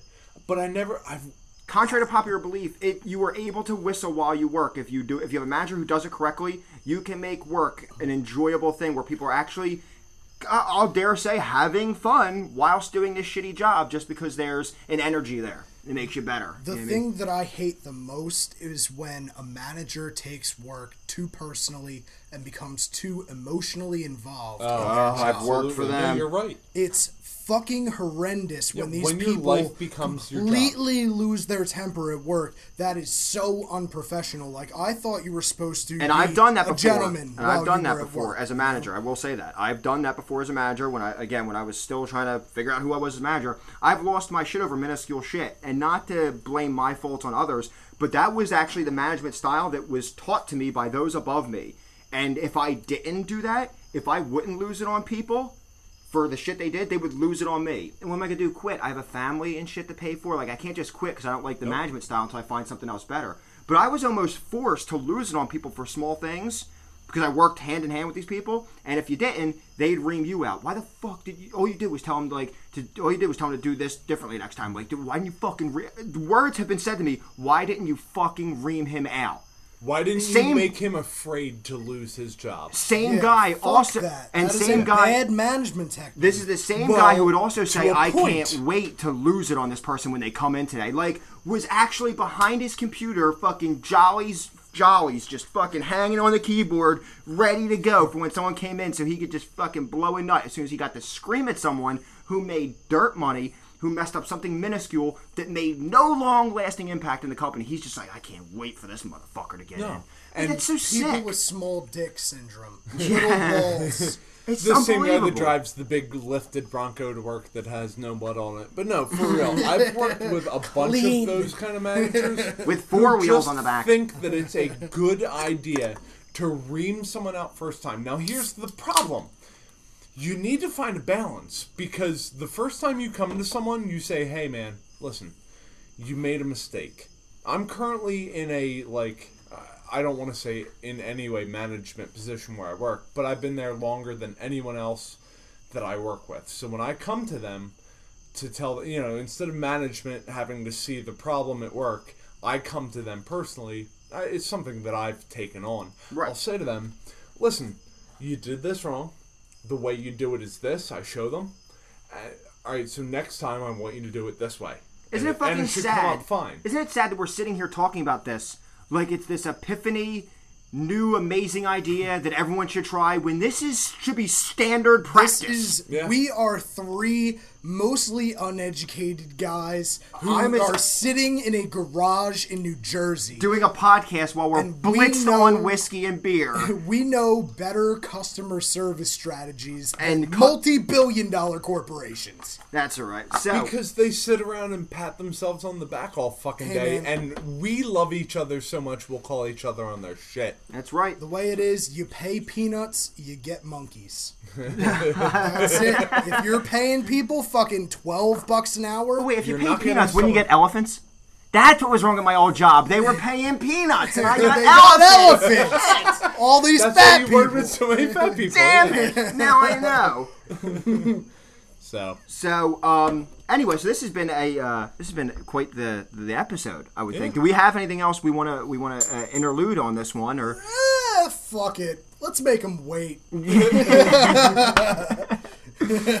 we hate most people for most things, but really, uh, I think all of us have had some pretty shitty past experiences with bosses, coworkers, and uh, we just want people to be less shitty. That's Yeah. the big thing. We're That's it. trying to get Have a people to be little less shitty. respect. Have For some yourself. respect for people. for Just yourself. When you go into your workplace, try to make things easier for as many people as possible. I feel like if everyone tried to make things easier for everyone else, work would just be easy. Yeah. Right? true? So the moral of today's story, the moral of today's podcast is, get off the fucking drugs. Stop stuffing your face with fucking cheeseburgers, and for the love of God, please don't run over turtles. It's just wrong. Yeah. Okay. For the love of God, that sound, dude. So, uh, this has been Who Invited This Guy? And make sure you guys hit us up with all your feedback. There is several places you can find us. If you're listening to us through uh, Podbean. You could be listening to us through Spreaker or even Stitcher right now. I don't know. Uh, but hit us up somewhere. I don't care where you do it with comments, reviews. Give us honest feedback, too. Um, if you tell us we suck, we'll look at it, we'll laugh, we'll, we'll, we'll print it We'll out. talk about it. We'll pin it up. actually, every nasty comment you send to us, we'll actually pin it up in the garage here. We'll throw fucking darts at it. It'll be great. have a new wallpaper in here soon. but you can find us uh, on Twitter at WITG. That's who invited this guy. So at WITG Podcast. Find us on Twitter. Uh, Josh, where else can they find us? We're really busting our ass to pimp this shit as much as possible, because why not, you know? Um, search Facebook for Who Invited This Guy, and you'll probably find some of our shit. Absolutely. And anywhere then- else, Potsy? Yeah, if you find us on uh, Imgur. No. not Instagram. Imgur. Imager. That's where you get the porn, Been dude. drinking a lot. You of can find us on tonight. RedTube. Oh, wait. Uh, come and check us out over on Imager. No, wait, Instagram. Instagram. Instagram. what is wrong with you? I'm the one who's running the Instagram. I I'm taking a too. final podcast This shot. Yeah, all right, final shot. Shot. the, uh, John, uh, Find us Three, on the, the two, one. one, shot. Shut. Shot. cheese. Oh, that's the good sauce. Find us on Ah. Instagram at WITG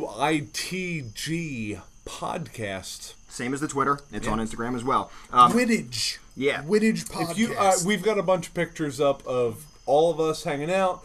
Uh, if you guys listened to our last Doesn't that sound interesting? We have Don't you want to look at them? it was awesome. We had our adventure podcast last week, so uh, check us out on Instagram. We got a bunch of pictures up there that we told you we would have up there, and not all of them. I promise I'll be putting them up soon once they come.